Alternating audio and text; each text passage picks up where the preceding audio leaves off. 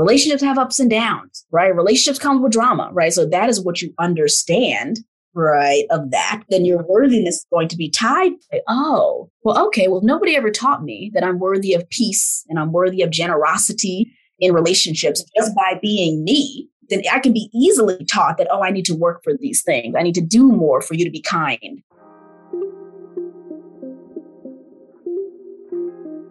welcome to the unconditionally worthy podcast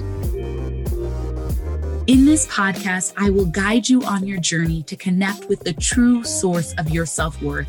Each week, we'll discuss barriers to unconditional self worth, the connection between self worth and relationships, self worth practices you can apply to your life, and how to use self worth as a foundation for living courageously. I'm your host, Dr. Adia Gooden, a licensed clinical psychologist, dance enthusiast, and a dark chocolate lover who believes deeply that you are worthy unconditionally. Hello, and welcome to another episode of the Unconditionally Worthy podcast. We are thoroughly in winter in Chicago. We had a big snowstorm earlier this week, and I am so grateful to work from home. I uh, basically don't leave the house these days, which I probably would not recommend. It's probably not the healthiest thing to not be getting outside, but hopefully I'll get myself out and taking walks again sometime soon. But with all the snow on the ground and probably some ice. I'm, I'm going to try to be careful and I'm going to give myself the excuse that I'm pregnant, so it's okay. I have been working out though, so I'm getting a little movement even though I'm staying inside. And, you know, I've also hit this sort of sweet spot in my pregnancy where I'm like enjoying it finally. If you had asked me in the first trimester or even the very beginning of the second trimester, I was like, no, this is, my body does not like this, but I'm feeling pretty good and I'm enjoying it. I'm one week away from trimester three. So we'll see what that has to bring. At any rate, I'm excited to share this episode with you today. I talk with Dr. Ayanna Abrams. She is a psychologist. She has a wealth of of information, a wealth of wisdom related to Black women, related to Black couples and doing couples therapy. And we talk about all of those things as well as how she thinks about self worth and how her own self worth journey has evolved. So, listen in. As always, I would love for you to leave a rating or review and let us know what you think. Let's get into the show. So I'm really excited to welcome Dr. Ayanna Abrams to the podcast this week. Dr. Abrams is a licensed clinical psychologist in Georgia. She is the CEO and founder of Ascension Behavioral Health. She enjoys providing culturally relevant mental health consultation and creating training workshops for organizations, schools, churches, hospitals, and other media who look to improve how they understand and talk about mental health and wellness. In her practice, she works with individuals, couples, and groups to assist with mental health functioning and overall relationship satisfaction and wellness. Dr. Abrams has been featured in the New York Times, Essence, Allure, and Mind Body Green, as well as Afropunk, Peace of Mind with Taraji on Facebook Watch, Therapy for Black Girls, and Silence the Shame. She is the co-founder of Not So Strong, an initiative to improve the mental health and relationship functioning of Black women through the use of vulnerable storytelling. So I am so excited and honored, Dr. Ayanna, that you are taking the time to talk with me today and be on the podcast. So welcome. Absolutely. Thank you for inviting me and thank you for having me.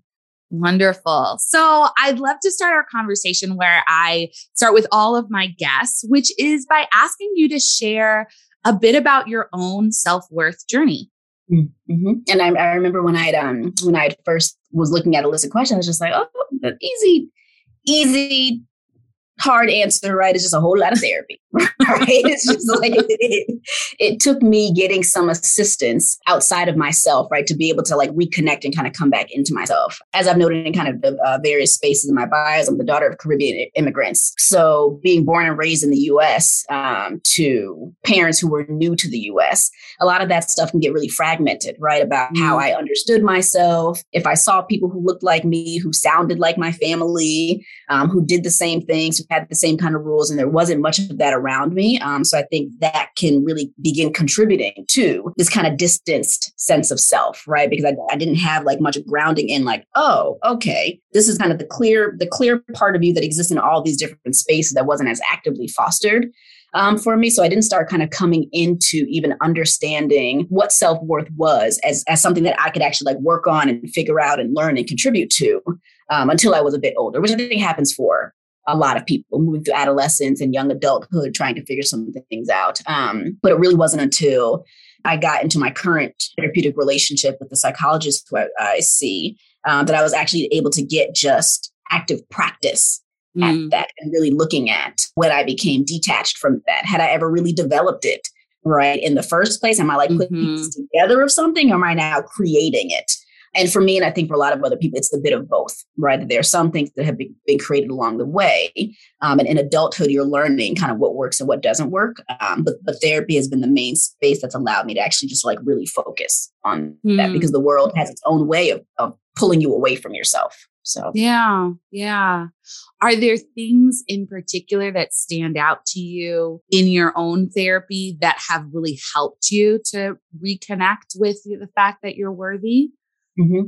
You know, specific things around, without me getting a whole soapbox about capitalism, right? Like, what does it mean in terms of how I understand, relate to, connect to certain identities that I have? So, my identities as a, you know, a daughter of Caribbean immigrants, or my identity as a psychologist, or my identity as a black woman or my identity as um, you know someone who is agnostic right what does it mean one for me to mm. name those identities see how congruent they are for me. And then what kinds of spaces am I in that either support those identities um, or create some distance between me and those identities, right? What are the spaces, and always looking at what are the spaces and the, and the relationships that I was willing to be in that either supported those or detracted from me connecting to those identities mm. and really looking at what kind of energy I was surrounding myself with, what I was ingesting in terms of news and media.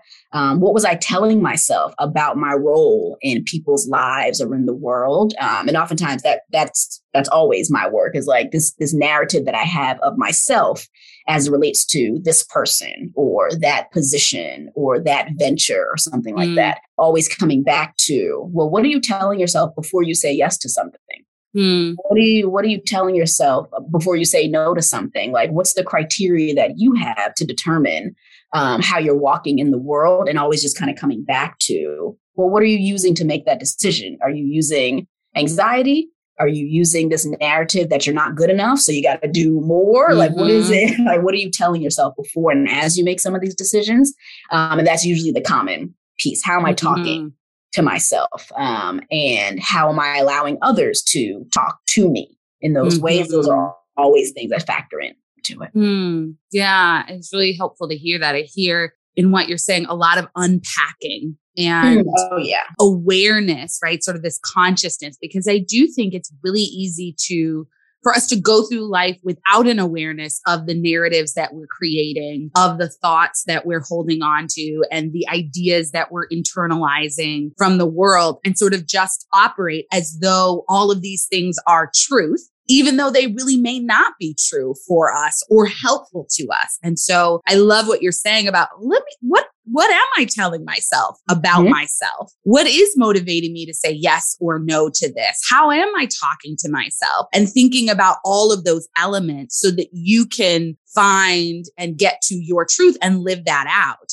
So that, you know, your identities and you sort of named a number of things, whether it be ethnicity and, right. you know, nationality, legacy, religious, spiritual orientation, right? There's so many messages that we receive about those things and mm-hmm. often they're implicit. And so even I think we know as psychologists, sometimes implicit messages are easier to soak in than explicit ones. Because if somebody says, people from the Caribbean are blah, blah, blah, then we're like, that's not true. Like my family, mm-hmm. my cousin, you know, I actually, my dad's Jamaican. So it's like, okay. we're like, that's not true, right? We can, we were having a conversation before about our small world. So this is just another mm-hmm. point of connection, yeah. right? But, you know, we can sort of explicitly say, well, that, that doesn't make sense. Mm. But if you mm. see these images and you see these stereotypes and you, see somebody from a Caribbean community being mm. treated mm. poorly or whatever it is, sometimes that's actually harder to defend yourself against And so the unpacking and using therapy as a space to unpack that and decide what do I really believe about myself and what kind of messages do I want to take in that are affirming and uplifting, I think is really powerful. Yeah. That, that a lot of my work, and I think a lot of work um, with regards to self worth, is about discernment and curiosity, right? Mm-hmm. You being able to discern, like, oh, it's so ingrained that that sounds like it's my voice who's saying all those things about myself, right? And, and having mm-hmm. spaces and having kind of this curiosity enough to impact, like, what if that wasn't your voice? What if that doesn't, what if that no longer has to be your voice? Can you change that? Can you rewrite the narrative? Um, so just being able to cycle your cycle yourself through um, you know, curiosity and discernment, which is different from judgment and, you know, the criticisms and the, and the right. shaming, right, of it. It's such mm-hmm. a totally different process that actually allows room to say, oh, that was my narrative. It can now be this. Or like, oh, that was their narrative of me. That didn't have to be mine. What do I actually want to be mine? It's just coming in and out of that kind of process and that kind of exploration is what can what has helped me improve right and, and get more grounded and more um solid, right? And what I know mm-hmm. of myself, what I understand of, you know, quote unquote value I feel towards myself or that I offer the world. Um, and that also helps me streamline what I'm saying yes and what I'm saying no too, because I can come mm-hmm. back to like, okay, I have this home base. Now I can make decisions from there versus all this kind of reactivity. Yeah. Yeah, I think that's so helpful. So I think that sort of this conversation lends itself well to my next question for you, which is how do you conceptualize of self-worth? Like when you think about that, what framework do you have around it or or what how do you think about it? Mm-hmm. Yeah, and I think it's a it's a great question and, and how I've always understood and how I continue to understand self-worth is that kind of home base, right? What is your own understanding, insight, awareness about your worthiness in the world and worthiness mm-hmm. as it relates to different aspects of your life, right? So there is, you know, worthiness that you find in relationships. There is love and romantic love worthiness. There is career worthiness, right? But what mm-hmm. is your narrative that you have about your own worthiness and or deservedness, right, in the world? And oftentimes, right, and what we what we learn particularly in, in this hemisphere um, is that's related to a lot of external factors right that's related to productivity and output and how much you do for other people and how much you like sacrifice and neglect yourself for other people and being able to retrain yourself that who are you before those roles mm-hmm. who are you without those roles kind of what's mm-hmm. the narrative mm-hmm. that you have about your own sense of worthiness and deservedness um, to be wherever you are and however you are without the doing without the mm. doing, without the over functioning, without any of those things, how would you describe who and how you are? Yeah, I love that. And that's one of the hardest practices for me. I'd say, well, you know, mm. well, I'm a mm. daughter, I'm a this, I'm a this, and my therapist would say, that's not what I asked you. Right. It's the roles. It's the roles yeah. that, you know, that mm-hmm. we're socialized into, that we're affirmed for, mm-hmm. right? That we're validated. Especially- I'm a good student. I'm a good this. I'm a good, you know, whatever, right? I embody this role. And it really does, it is sort of, I would say, countercultural to mm-hmm. slow down enough to connect to the being parts of ourselves that aren't about the roles. And I like to think about the roles as containers for how we show up in the mm-hmm. world, but not, you know, like not the whole thing. So one of the things mm-hmm. with the framework I think about this in, and I'd love to hear your thoughts since you're also mm-hmm. a therapist, which is that I do my best work as a therapist when I'm less focused on the role and the tasks mm. of like, what is a good therapist supposed to do? Right. And yes, there are, there are frameworks, there are guidelines, right? I'm not saying I throw all of that at, at the window, but my most effective work with clients is when I am being with them. Mm. And when I mm. show up with my presence, with my attention, right? With my care and that mm-hmm. that being energy then translates into me understanding what they need to hear what questions i need mm-hmm. to ask and where we move right because it's about the relationship which we know is the most powerful aspect of therapy but it's it's in the being of therapy in the presence in in all of that more than to me the tactical the skills the i'm filling this role in this way that makes therapy powerful. And so that's, I like to think about, right? Like, okay, I have a container, which is a role as a therapist, mm-hmm. and how I show up in that container can be powerful or it cannot be powerful. Mm-hmm. And if I'm yeah. not playing that therapist role, I can still bring those parts of me to other aspects of my life. Yeah, I love that. It, it's a it reminds me of what we talk about in terms of presence. How present are you in that space? And I and, and on the flip side of that, I, I actually notice when I'm not kind of embodying right who I want to be in that space when I'm thinking too much. Mm-hmm. When I start thinking about like all this stuff and I find myself asking a lot of questions, right? That's when I know like, oh, you just exited, like you just stepped out of mm-hmm. something. Something's coming up in terms of like some role that I need to play where I need to assess and I need to do this. I need to. Oftentimes it comes from the place I need to to you got to get better. Something's something's creating distress mm. in me about your distress that you're showing me. So I'm trying to problem yes. solve and I'm trying to like do all these things. And oftentimes when I slow down and I'm just like, oh man, that really sounds like it sucks. Totally different space. Totally yes. different space that we're in. I am less anxious. They might still be anxious because I'm not trying to remove that mm-hmm. from them, mm-hmm. right? But that is also why the therapeutic relationship is very different. That's why they call it one of these, you know, atypical social relationships it's not like your friendships and your relationship with your family where they will do all those kinds of things, right? We are trained in the being of this. Can you, or uh, how can we hold space with people? Mm-hmm. And if we don't mm-hmm. already know how to do that and say, like, oh, this relationship I should of us committing to being here in this moment is is the work, right? If I can't honor that and get in there with that, I also can't help them. I'm doing the same thing they're doing in their heads, trying to make it go away, trying to do all this stuff. I'm doing the same thing the mama did to them. like this is this is not helpful, right? For them. Obviously, at some point we get more structured and we can talk about different strategies and all that kind of stuff, right? But that gets into those kinds of things tend to get in the way of the being. Um, and then not being able to be gets in the way of the empathy. And oftentimes mm-hmm. that's what looking for. Can you hear what I have to say? Can you hold this therapist? Can you, mm-hmm. can I say all my worst, darkest, scariest, whichever stuff, and you can hold it? And that's what we're wanting to show them. And that requires a being to say, oh, yeah, I can. Doesn't mean I'm not affected by it. Doesn't mean something's not happening internally. Doesn't mean that I'm not even maybe um, getting activated externally, depending on what you're sharing. But I can hold it and also model that for mm-hmm. you. So I know that when I'm starting to think about more questions to ask, ask more questions, get super, super like mm-hmm. concrete, like all this stuff, I know like, oh, you're getting disconnected. You got to come and like slow this whole session. you got to slow this session down. So it's a really helpful cue to yeah. use when I find myself starting to do, then not being something, something just got, you know, button just got pushed for me. Mm-hmm.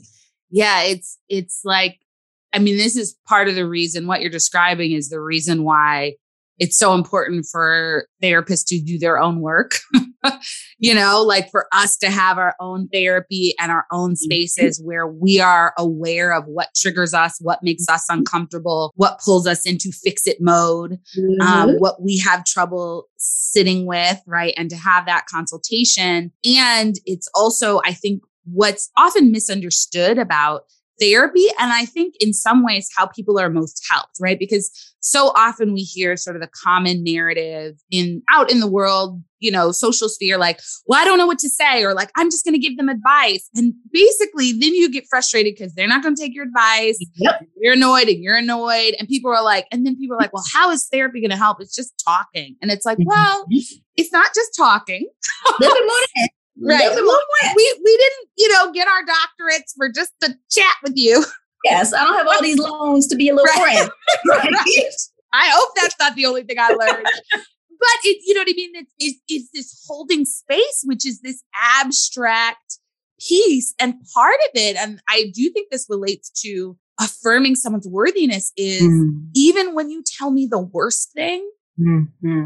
I'm not going to run away from you right? I'm not going to end the session early. I'm not going to say, okay, well, just cope with it in these, these 3 mm-hmm. strategies and then it'll be fine, mm-hmm. right? That I'm going to create space in myself to feel like, oof, like I am mm-hmm. so sorry that you're going through that. And I'm going to give you space so that we can sit here and I'm going to say, I'm, I'm here. I may not even know right now how to help you out of this.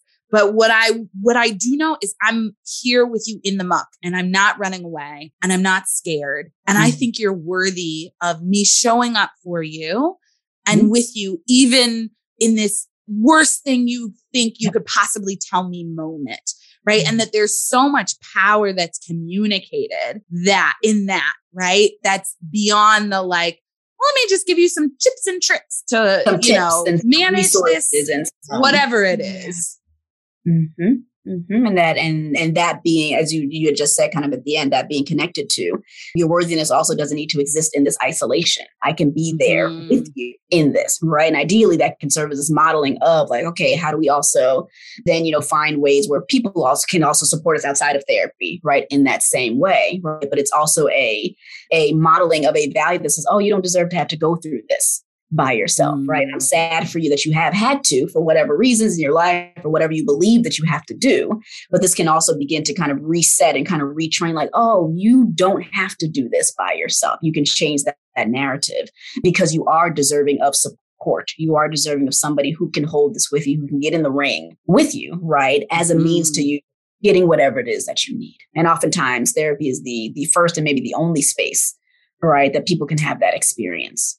Yeah. This is making me think about, you know, the initiative you have, Not So Strong, right? Mm. Which is in support of Black women. And I think for Black women, it often feels like a luxury to just be. Mm. Mm-hmm.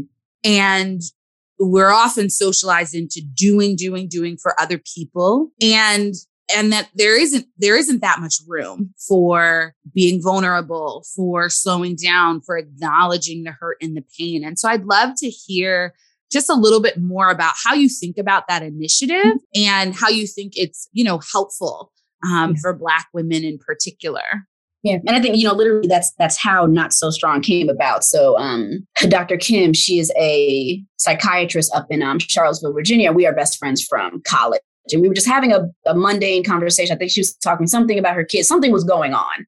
And at some point in the conversation, I think she had said something like, "Man, I wish I didn't have to be, you know, this strong all the time." I was like, "I, I wish there there was room for us to be not so mm. strong all the time." And I was just like, "I know I might be like a serial entrepreneurship, but that sounds like something. like that sounds like." So and we weren't thinking about this in a like clinical way, but just out of this experience of like, "Hey, you get to be not so strong with me." And we might be the only people in which we can talk about this in this way, but we know that we also deserve more, right? Than than um, it having to be only this kind of a conversation. Um, so that's where it all started. And obviously, because we're both in the um, in the mental health field, right? It was just about, you know, thinking and creating spaces and education, right, for what vulnerability actually is, like what it is as a practice, why it is difficult, why it feels mm. really scary, what it risks, right? But just kind of offering black women ways to to rethink vulnerability but also offering spaces where we're, we're rooting it contextually in why it's so hard it's not hard because you are bad or wrong or deficient right it is hard because the world has created it to be harder for us to engage mm. in that and and what we also found and have found right um, is that with this I'd say last five to 10 years, right? There's more of this push in terms of be vulnerable, be brave, say all this stuff. And we're just like, mm. yeah, that's that's great. But if it's decontextualized, it's actually dangerous for Black women mm-hmm. to do mm-hmm. that, right? Certain kinds of vulnerability with certain kinds of people is risky to our lives, is risky yeah. to our livelihood, is risky to our recreation. So really having to like offer actually a much more contextualized frame of what vulnerability could look like and mean for you it's not this mm. thing to mm. do all the time and with everybody. It's not, and there's also a difference between, you know, vulnerability and storytelling, right? Just saying mm-hmm. things, kind of telling things that happen isn't you being vulnerable. Y'all think that it is. That's not vulnerability though, right? Um, so so to offer offer black women space in which we we can talk about the cultural context and some of the how paradoxical right a practice mm. of vulnerability can be and this is why you need kind of skills and tools and practice in terms of like how do i vet what's going on with vulnerability for me? Who is safe enough to practice that with? Who do I repeat myself to versus when do I need to move around mm. in this? Because if you read all the books about vulnerability, it says go be vulnerable with your boss, tell them all your mental health histories, just do it. And I'm just like, no, hold up, hold up. Not, mm-hmm. not just you, not just yet, right? Mm-hmm. So let's talk about this. Let's think about this. Um, so it's been a really, really beautiful way, um, not only for my relationship with my best friend to even deepen, um, but also mm. to provide women, women um, some more space, women and femmes some more spaces. And there's also a reason that we specifically focus on vulnerability in platonic or familial relationship mm. with Black women, because the world constantly talks about romantic love, right? And kind of has mm-hmm. romantic love on this pedestal as that that's the kind of love that makes you worthy, right? Particularly mm. for Black mm. women, if you are not in proximity to a man romantically, right? Then you are not successful. Mm. You are mm-hmm. not this, you're not this. So we said, you know what? The world is doing enough work in that realm. And what has always been um, the safest space for Black women has been other Black women. Mm-hmm. Um, so we actually really focus on mother daughter relationships, um, relationships between sisters, and relationships between black women friends, black women mm. girlfriends, as a means to kind of reconnect them to those as their sources and their resources of this kind of empowerment. Um, because what we see clinically, what we see in the research, right, is that oftentimes um, because those relationships aren't as prioritized and romantic relationships are prioritized when those romantic relationships get murky and get muddy, mm-hmm. Black women mm-hmm. also don't have a lot of people to talk to about mm. it because they haven't cultivated strong relationships with platonic Black women in their lives. Mm. So now they're more isolated, they're more at risk, right, for self harm, they're more at risk for depression, anxiety, all of that stuff. So we see the full cycle of um, the importance of being able to to be more rooted and grounded in those kinds of relationships as you can, depending on what the relationships are and all that mm-hmm. kind of stuff, uh, to actually help support Black women as they navigate other relationships in their lives versus the other way around, uh, which mm-hmm. society always teaches us. Yeah, focus on finding a romantic partner, and that's all you need. Versus like, no, no, no. Black women have always needed each other. Always, mm-hmm. and that's that's not going to stop now. So how do we help Black women repair and kind of create and recreate those kinds of relationships in their lives?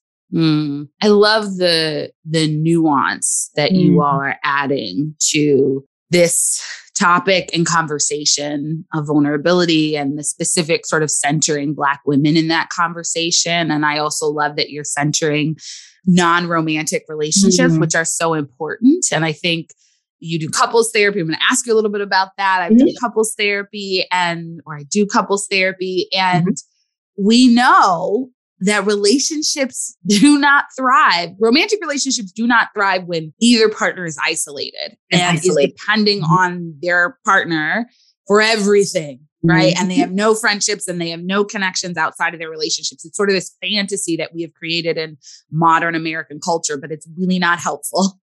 And so, yes, I love that you all are sort of thinking, helping people to think about what this looks like and also provide tools because I think, mm-hmm.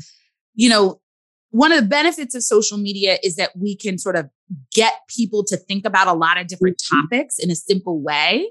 But I think the challenge is that it's really hard to be nuanced, right? And so it just becomes be vulnerable. Vulnerability is strong. You should just mm-hmm. be vulnerable without, mm-hmm. as you're saying, these really important tools to keep yourself safe and protected, right? Similar conversations with boundaries, like set boundaries, cut people off, just say no. And it's like, okay and right like if you're really going to do this to to build relationships right and and maintain relationships you need a little bit more nuance and so i really love that you all are providing that um that sort of support and um mm-hmm. education in that in that area yeah thank you it's been great which we're trying to relaunch some things but yeah but that is that is what the space is is rooted in and and just being able to invite more women and femmes into into that mm-hmm. kind of space into into this as a practice not a perfect practice but into this as a lifelong um, practice yeah well i'd love to get your insight on how you feel our sense of worthiness influences our relationships right be mm-hmm. that relationships with family and friends mm-hmm. you know i think you know often our relationships with our parents and how mm-hmm. those went when we were we were a kid and even how they go as an adult really set the stage for Absolutely. how worthy um, we feel or we don't feel mm-hmm. um, and also romantic relationships like how do you think this whole this idea of how we see ourselves how we affirm ourselves what we believe we're worthy of influences the relationships that we have with other people yeah, I think that that our relationship with ourselves and that narrative that we have about ourselves is the core of how we relate to any other people. Right now, so as we know, a lot of that learning begins in early childhood. Right, who are the people who we are most exposed to? How are they speaking to us? Um, how are they teaching us to speak to them and others? It, really starts at a very, very, very young age pre-verbal, right? Where we're just kind of receiving messages, where we're looking and we're hearing different things in our environment.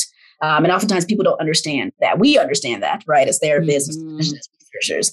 But many, many people do not understand how those things become ingrained. They're literally kind of in our bones, right? Of how we understand how we can be in the world and how safe we can be in the world.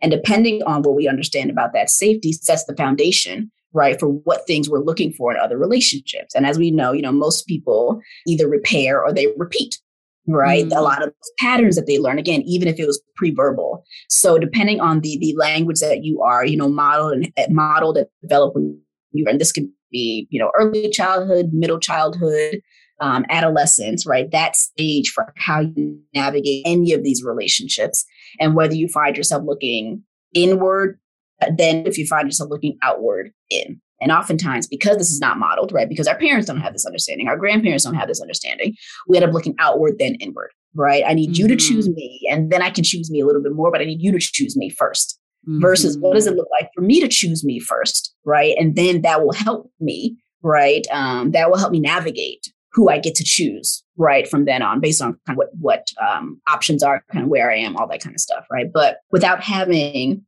a firm or learning how to continue to create a firmer narrative right of how we view ourselves and our values how we think about and how we relate to different feelings and experiences in our body. so for instance, if you have never learned to really listen or kind of look at your vital signs, right, as um, as part of how you take care of yourself, so if I'm not paying attention to the fact that I'm tired or I'm hungry or I feel lonely or I feel agitated, right? If I'm not learning that at a young age, those are not things that I'll be paying attention to in terms of, well, how do I feel when I'm with this person? How do I do? I mm. feel, you know, a bit more like tense. Do I feel, da, da, da, right? Mm-hmm. If I don't know anything about using that as a cue that tells me, like, oh, mm, I get to feel different than this, right? I'm, I'm worthy of feeling different than this in these kinds of relationships then we don't do anything about it. We can't set boundaries in a different way. We can't ask for things to be different. We can't even name our feelings, right? And say that, mm-hmm. hey, I'm mm-hmm. feeling this way. I don't want to feel that way anymore. All of that being connected to our sense of worthiness and language we have around that that says, oh, I don't have to feel that way.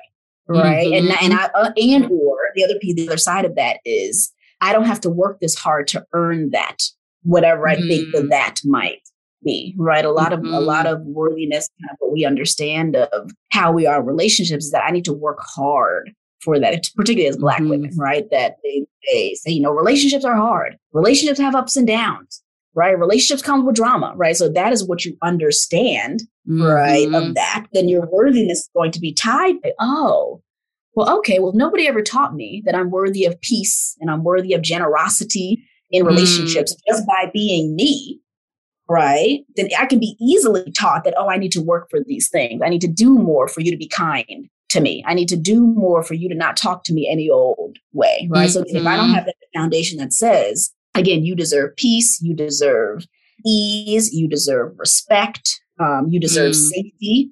If I don't understand those things as already core, right? Oh, you get those things because you're here already. You don't got to do nothing else for mm-hmm. those things. I'm more than likely going to find myself working for those things. Mm-hmm. Nobody ever taught me that those things are inherent to my existence.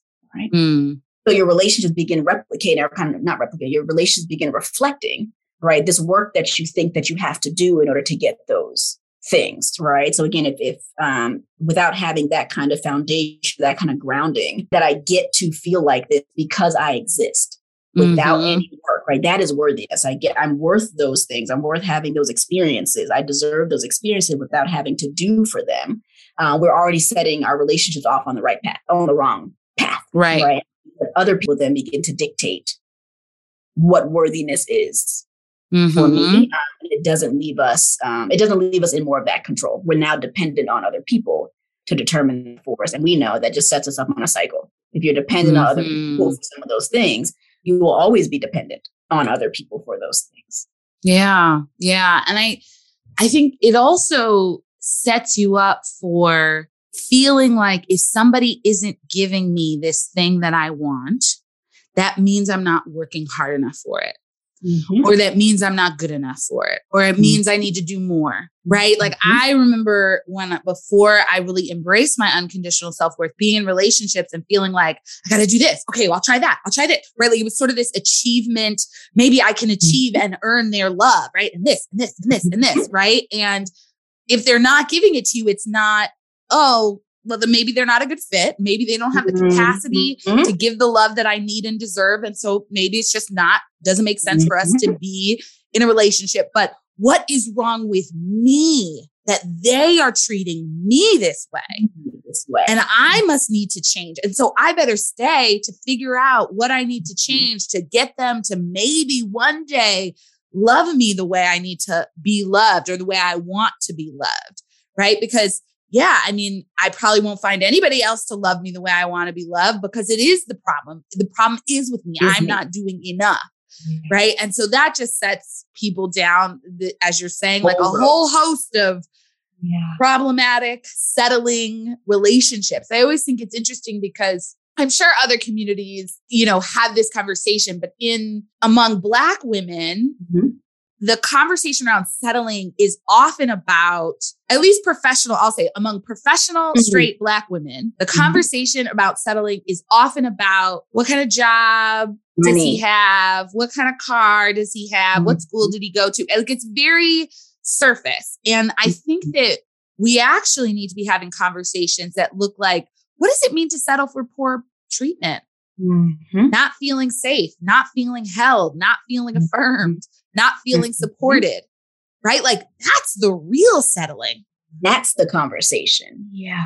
Yeah, because you can have all those external things and still not feel well in them. When we see this like cycling over and over again, right? It was like, oh, people have this and this and this. How could they not be happy? Mm. How could they mm. not be this or this, right? It's like, well, we we learn time and time again. Those are not the things, right, that lead contentness, to to safety in a relationship, to a sense of security, to intimacy and closeness. Those are not the things. And you hear people who have the things mm. say, "Yeah, the cars ain't the cars ain't it. The cars yeah. haven't changed this part of it. The cars make it look a certain way, and I can kind of get this, you know, quick boost of you know dopamine, but the cars ain't the thing. Right. We've been taught that the car, like exactly, right. you know, a whole soapbox about capitalism, right? We've been taught these things, which means mm-hmm. we end up mm-hmm. looking for the things that aren't actually fulfilling to our souls and to our yes. spirits, right? That is related to safety, intimacy, closeness, right? Feeling yep. seen and feeling heard, particularly as Black women, feeling seen and feeling heard in this relationship. Right. And I think the other mm-hmm. piece of that is that if we are not able to to recognize and understand um, our own worthiness, we, we it also makes it hard to see other people's worthiness right so it's mm. so all mm. that stuff gets really conflated and really blurred right so we end up projecting a lot of that onto other people that oh your worthiness is also by what you do for me and do in this way and mm. and, and, and have and buy and all that kind of stuff um, so it ends up with a lot of people in relationships right who don't understand right these kind of nuances and kind of the, the underbellies of um, of worthiness. And like oh they are also enough as they are. And i imagine that if more people were able to believe that about themselves and believe that about other people there'd be less of this fight for us to, to be in this way We're like no you, we need to be together versus no they're enough as they are. I have other needs than what they're able to offer me. They're not any less enough though. They are enough as they are. The, what they are offering in this relationship might not be enough for me but they are mm-hmm. enough just as i am enough and what I'm offering in this relationship might not be enough for them. Mm-hmm. That doesn't change our enoughness. Right. And oftentimes people get that conflated, right? I can mm-hmm. be enough and not offer enough in this relationship to you. I'm still enough. Mm-hmm. I do not have what you need. Fine, right? But again, when we do not understand worthiness and enoughness, it then turns into I'm not enough for you, you are not enough for me, and that sends us all again shame spiral, all that kind right. of stuff. Right? Being able to separate my enoughness can also be very separate from again the relationship's enoughness for you. I'm still worthy. I'm still whole. Right. I'm still here. So I still deserve all these things. But what you're able to offer in your enoughness to me isn't enough. And those are 2 mm-hmm. different um, layers of enough. Right. And it really complicates the easier narrative, which is he's toxic. Oh, don't. She sucks. Don't give me. Started. I'm awful. Right. Because it's easier Narcissist. to, right, break up with someone and throw them away than to sit with the complicated feelings of, wow, we both tried our best and it mm. just, it didn't work. And I'm mm. so disappointed mm-hmm. and I'm mm-hmm. sad and I'm frustrated, mm-hmm. right? But that's a harder, you know, I think it's a healthier place, but it's a yes. harder space to sit in than he just, he just mm-hmm. trifling. She's blame, just blah, blah. Blame mm-hmm. helps us, doesn't help us, right? But, but blame is a, you know, strategy for us to avoid grief and for us to avoid humility. That is literally mm. like what it, it means. We don't have to sit with anything in and of ourselves. It's like, oh, there are ways in which, you know, both of us contributed to this dynamic, right? But if I call yep. you toxic or narcissistic or all the uh, whatever the other things are, then I don't have to sit with any ownership, right, of yep. how I contributed to our relational dynamic, right? there's a difference between like, yeah, I can't control your behaviors, but I did contribute in some way to this relationship dynamic. But again, if I if I blame you or name you as something, then I don't have to sit with any of that. And I don't have to grieve any right. of this right? Just means I right. get to blame it on you and and that's it, right? But also Move without on. grieving means we're also more than likely to react and try to stay in this thing. Me avoiding grief is trying to now convince you to be less toxic and less all this kind of stuff uh, versus what would it look like if you grieved that this does not work and we tried our best and and that's what relationships are about. This is why they are risky, right? Mm-hmm. And again, all of that, all of that goes and kind of circles around um, themselves, and that's same way. Mm-hmm. Well, I think, you know, I wanted to ask you about your expertise in emotionally focused therapy. Mm. So I know you contributed to a book, um, contributed a chapter to a book on this and a book on emotionally focused therapy or EFT for African American couples in particular. And I'm wondering sort of how some of the things that we're talking about, how you how you use EFT to mm-hmm. support black couples in navigating some of these challenges. So first, if you could start by just like a very small overview. I know where, you know, it's like we could take a whole semester long course or a couple on EFT, right. right? But like a very small overview so the listeners yeah. who are like, what is this? Right? Mm-hmm. Have a sense. And then if there are any sort of strategies or practices that you think about or frameworks that are helpful for couples or people navigating relationships, mm-hmm. whether romantic or otherwise, that you mm-hmm. can share. Yeah. So in a, in a in a quick way, right? What I what I would describe emotionally focused couple therapy as is as a you know um, modality or kind of a treatment theory um, that uses our emotional experiences as data, right, to help us better mm. understand our needs in relationships and um, better understand how we behave to try to get those needs met. And without understanding those things, we end up reacting, right, and kind of demanding, kind of doing things to try to get our needs met, but we don't have much clarity right around that. We don't have much insight around that and it means that we don't communicate that effectively right to our partners who we want to be in relationship with. So what emotional focused therapy um, really helps couples with is like getting down to like the bare bones of like what's happening under all of that mm. stuff because what you're doing and what your partner's seeing is that you're yelling is that you are crying is that you are slamming a door is that you are hanging up the phone you're calling them names, is that you're icing them out by not talking to them, right? But neither of you have much language for what's happening under all that and where they came from first place. Um, so what emotionally focused therapy can really help couples with is slowing that whole entire mm. cycle down and providing one education to couples about what they tend to do, right? And what they tend to tell themselves in response to something their partner says or does but them understanding where that comes from for them. So, it, so eventually, as one of the phases or stages, um, is that we then connect that to when that began, like what was going on, mm-hmm. kind of mm-hmm. before that predated this relationship, where that became to be your strategy of this.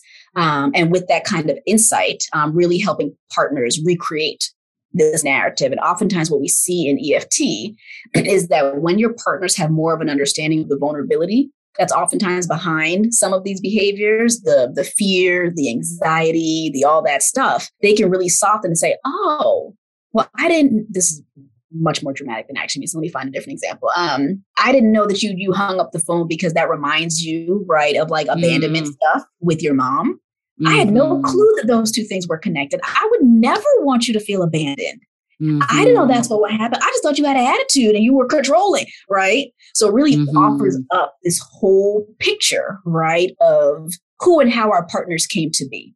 And then it allows us to, to, as a couple, to kind of to to focus or kind of refocus on, you know, given all this information, does this still work for me now, essentially? Mm-hmm. Um, and unfortunately, not unfortunately, but as we know, socially, historically, politically, many of these psychological theories were not made with Black people in mind and Black culture in mind. Um, they didn't take in, in into account nuances of history, the impact of enslavement, the impact of racism and misogynoir, the impact of violence on our communities, the impact of trauma. None of these theories really have a root. Um, and what we are beginning to see now, obviously, there's been a push in the last, you know, two years since George Floyd's murder to kind of open a lot of these things up. But what we've seen historically in a lot of these theories and models um, is more people really infusing more cultural context into a lot of these theories. Mm-hmm. Um, and then kind of recreating and kind of recreating different kinds of practices, right, within therapy and within kind of education um, to help contextualize so this kind of language can fit you, right? If I were to talk about EFT and EFT language to my Black couples, it's going to fall flat. Hmm that's not a language that we we use mm-hmm. to kind of have it. and that's mm-hmm. most people but particularly with black couples right it's not it's not the same way in which we language our narratives and the sometimes oftentimes the theories have ways in which they say we'll do these different things so for example one of the the moves or strategies strategies in EFT is if somebody's feeling um, activated in some ways, the therapist might move in and get closer to the couple. And I said, mm. I'm not mm. moving in and getting close to people who may have been traumatized. Like I'm not yeah. getting closer. No, no, no, no, no, no, no. I'm not mm-hmm. rolling up on you mm-hmm. like that, mm-hmm. right? But those are things that without cultural context, they're not thinking about what mm-hmm. that might mean for somebody to be in a really vulnerable and heightened state. And I move in and get close and touch your leg. I'm not mm-hmm. touching nobody.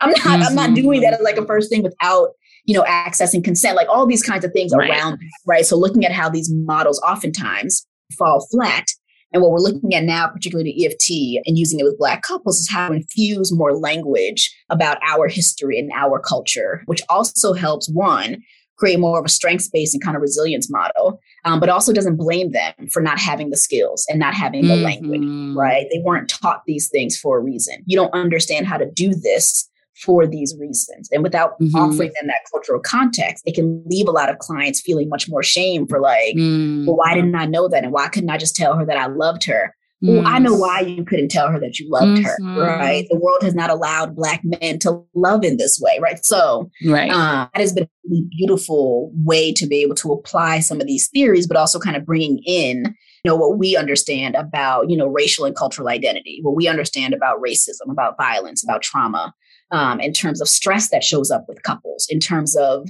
you know what couples need differently from each other when they feel like the world is against them right because of mm-hmm. violence outside of the home right my mm-hmm. my black couples need different things from each other right if you feel persecuted all the time outside you have different needs in a right. relationship right so just right. kind of walk couples through those kinds of conversations um, really changes how they can access themselves but also how they can access each other Mm, thank you for sharing that. I think, yeah, I, I can see that there's a lot of aspects of that can lend itself to trauma informed therapy and mm-hmm. understanding how we get disconnected from our emotions, how we react, you know, in response to them and all of these things. You know, it also feels like we're sort of coming full circle in terms of our conversation, right? Because where mm-hmm. we started was you sharing what it has looked like for you to connect to your self worth, your unconditional mm-hmm. self worth, and sort of this unpacking, right? This exploring, this curiosity. And I think there are similar themes that you're talking about using in EFT. And I think, you know, individuals can benefit from that too, Absolutely. right? Sort of like, what's underneath this? Mm-hmm. And, you know, to not ask that question from a place of self criticism and what's wrong with me? Why am I doing this? What's wrong with me? Right? That's so often the tone that we take with ourselves. But like, huh, Mm-hmm. Why did that get me so upset? Like, what was I feeling? Right. And often when I'm talking to clients, what do you feel in your body? Where does it show mm-hmm. up? Right. And tuning in. And you were talking about that earlier, right? Like, how do people learn to tune into their vital signs, right. to what they feel in their body? Because when we can get curious about that, we can, one, offer ourselves more grace and then two, we can make more conscious decisions about how we want to respond and engage in the world versus feeling sort of mm. like we're just reacting to whatever's coming our way. And we're sort of victim to like, oh, this is coming at me and I have no we coping skills. I have no way. Exactly. Yeah. And so I, I you know, I'm hoping that the listeners can take this, right? Both in terms of your, if you're in relationships, like, mm-hmm. can you have conversations about, can you start with yourself? Like, what am I feeling and why do I get so upset? Mm-hmm. Right. And, and then with yourself, right? Like to, to offer yourself that curiosity and that, what is underneath this? Where is this coming from? And I do think that often when we're really upset and activated, it's connected mm. commonly to a sense of maybe I'm not worthy. Maybe I'm going to be rejected. Mm-hmm. Maybe I'm going to be left. Maybe this is a remind, right? Like it, it gets very sort of visceral because it feels like such a threat. And so that's where if we can come back to that and acknowledge and then offer ourselves some comfort and compassion, mm-hmm. it can be a really powerful way to move through it. Um, without just feeling like ruled by the emotions or triggers or whatever somebody else is doing mm-hmm. or saying. Mm-hmm. Absolutely. That that the narrative you were just sharing about that enoughness that hey, even though this is happening, even though we're in conflict, even though you know I don't feel great about them right now, I am still enough. I am still mm-hmm. worthy. I am still whole as part of their kind of we call it like a de-escalation practice. Right? How do you de-escalate yourself when you do get really riled up, right? Because without that kind of grounding, without some of those skills, we end up reacting to more. If I'm worried mm-hmm. that I'm about to be rejected by you, I might get more controlling. I might get more demanding. Mm-hmm. I might pursue different things, right? If my worth, right, and my enoughness is connected to you doing these things, of course I'm going to get totally thrown off when you can't do those things. And now I'm left in this, you know, gap of I can't control them. I can't mm-hmm. make them do the thing but I need them to do the thing for me to feel worthy, right? It creates this whole mm-hmm. really, really messy cycle, right? Versus being able to say, oh, there's something about them doing that thing that taps into me. I am worthy. I am good. I am safe, right? In myself. What do I need in these moments? And then being able to use that to say, oh, this is what I actually need in those moments, right? This yeah. is what can actually really be helpful based on my history, based on this, based on all those kind of things. And then to see, once you are both able to do that kind of work, where you actually meet in the middle. And is there a mm-hmm. middle ground for you two to meet in, or is this actually not going to work? And that's where the discernment comes in. Right. The more you know that, the better you can discern, oh, is this something I want to continue fighting in this way? If the things that I, you know, connect to my kind of worth, worth worthiness and kind of value in these ways are really, really opposite, right? In terms of what my partner needs and this and this and this way, this might not be a good fit, mm-hmm. right? And not because we've necessarily done anything wrong, but because we have different needs. Right. And that is okay, right? But again, if we don't understand that that's okay, we keep trying to force this same thing, right? To be oftentimes what it might not be able to be right? Oftentimes couples are able to kind of figure some things out and we come to some really, really beautiful um, connections. And oftentimes what can also happen is that they can still come to really beautiful, intimate connections and now make a more, um, make a better decision with clarity that says, oh, this is also not going to work. Mm-hmm. In this mm-hmm. clarity, in this love, in this intimacy, whatever this, you know, I think they call some type of like conscious uncoupling, right? We're seeing mm-hmm, a bit more of that mm-hmm. that says like, oh, okay, I can honor myself and honor this relationship by knowing that this is not a good fit. No harm, no well, sometimes right, no harm, no foul, right? But yeah. you also get your you get you also get to get your needs met over there, and I can't be the one mm-hmm. for that, mm-hmm. right? So it, it, leads to greater understanding, insight. Um, but it, it can also help couples discern and um, and separate with more love and with more intimacy, right? Which yeah. is very different we tend to see. Yes. Right? We tend to see more kind of high conflict because people learn that breakups have to be this awful thing right. that be so painful. It has to be dragged out. It has to get to its worst place in order to end it. Versus, no, no, no, we can end it way, way before that. Mm-hmm. We, can, we, can, end this way, way before that, right? Right. Um, so it just, it just, it just offers people so many different options um, of how to interact with each other, and then they can make more conscious decisions about what they want to do with that information. Mm-hmm. And oftentimes people need help with that. Oftentimes that's not yeah. something we get to in and of ourselves. Um, so a couple therapy, right, could really be helpful just to you to have, just for you to have more of that understanding. And what can also be really beautiful about the couple therapy process is that while the therapist is working with one partner, this other partner gets so much information that they don't typically mm-hmm. get at the house or like over the phone. So oftentimes, once they kind of get into the groove, they're just sitting back like, dang, I never knew that about you. Mm-hmm. I, I had no clue that we were either that similar or that dissimilar, or whichever it is, right? So couples get a lot of information about themselves also in the process without having to be in the line of fire. Okay, right. I would have never gotten that out of you. You're right. Right. You're right. And that's okay. The, yeah, you have the information now. What's it like to hear that about mm-hmm. her? You never knew that about her. You never knew that that's where she goes every time you slam the door. What's it like to hear that? And oftentimes what you hear is like, I never knew that. Wow. Like, thank mm-hmm. you for mm-hmm. sharing that. That changes everything for me. But you didn't have to do the pulling. Yeah. Um, so you can actually be a little bit softer when this kind of vulnerability does come out. So it really, like I said, it, it, it some oftentimes right on a um, biological like neuron level changes right how people can relate to each other and how their bodies feel right um, mm-hmm. in terms of the mm-hmm. nervous system activation all that stuff it, it really changes people from the inside out Hmm. Yeah. I definitely think, you know, certainly more and more people are going to therapy, which is great. Yes. Yeah. And I hope that more and more people will also go to couples therapy. And um, note from a couples therapist go sooner rather than later. yes, because yes, it's it's a little tough when you've been in the in the trenches for 10 years yeah. and then you want a 50 minutes a week to to help you get out of that, right? It's not, not I'm not saying we can't do it. They want but, bi-weekly, right. 50 minutes and six sessions. Can you get us on the right path? Because we got a trip coming up this summer and we just right. need to cool. Listen now, I'm sooner, good. please. Good. Yeah. Come sooner. Yeah. Mm-hmm. And, and know that it's not scary. Research shows that that couples typically wait between five and seven years after a crisis to seek mm. care. They wait mm. that long. They they use therapy as a last resort mm-hmm. versus how do we kind of pull this in sooner and that all accessibility, all the different kinds of things, right? right. Safe therapy, all those things um, uh, play a role as well. But uh, most people wait too long. Yes. Too long. And may have been able to be repaired if it didn't look like this for five more years. Yes. Yes. Well, Dr. Ayanna, you've shared so much wisdom, and I know the listeners are going to get a lot out of it. And then I'm sure they're also going to want to connect with you further. So will you will you just share how people can find you and, and connect with you? I am so the name of my practice is Ascension Behavioral Health, and again, I'm located in in Atlanta, Georgia.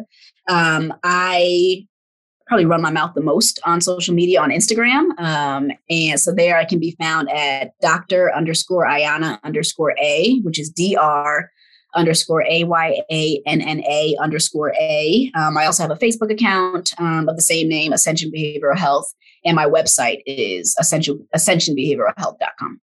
Awesome. And we'll have all of that linked in the show notes. So if you Perfect. miss the spelling or anything, check the show notes and you'll be able to you know, find, click the link, check out the website, follow Dr. Ayanna on Instagram. And as always, we'd love for you to let us know what you think. So tag tag us in a post about the the episode and what you're learning from it. Leave us a rating and review, and we'd so appreciate it. Thank you again so much, Dr. Ayanna, for your time, for your energy, and for your wisdom. Yes, thank you for having me. Thanks for joining me this week on the Unconditionally Worthy podcast. Make sure to visit my website, dradiagooden.com, and subscribe to the show on iTunes so you'll never miss an episode. You can also follow me on social media at Dr. Adia Gooden. If you love the show, please leave a review on iTunes so we can continue to bring you amazing episodes. Lastly, if you found this episode helpful and know someone who might benefit from hearing it, please share it. Thanks for listening and see you next episode. This episode was produced by Chris and Tiana, and the music is by Wadaboy.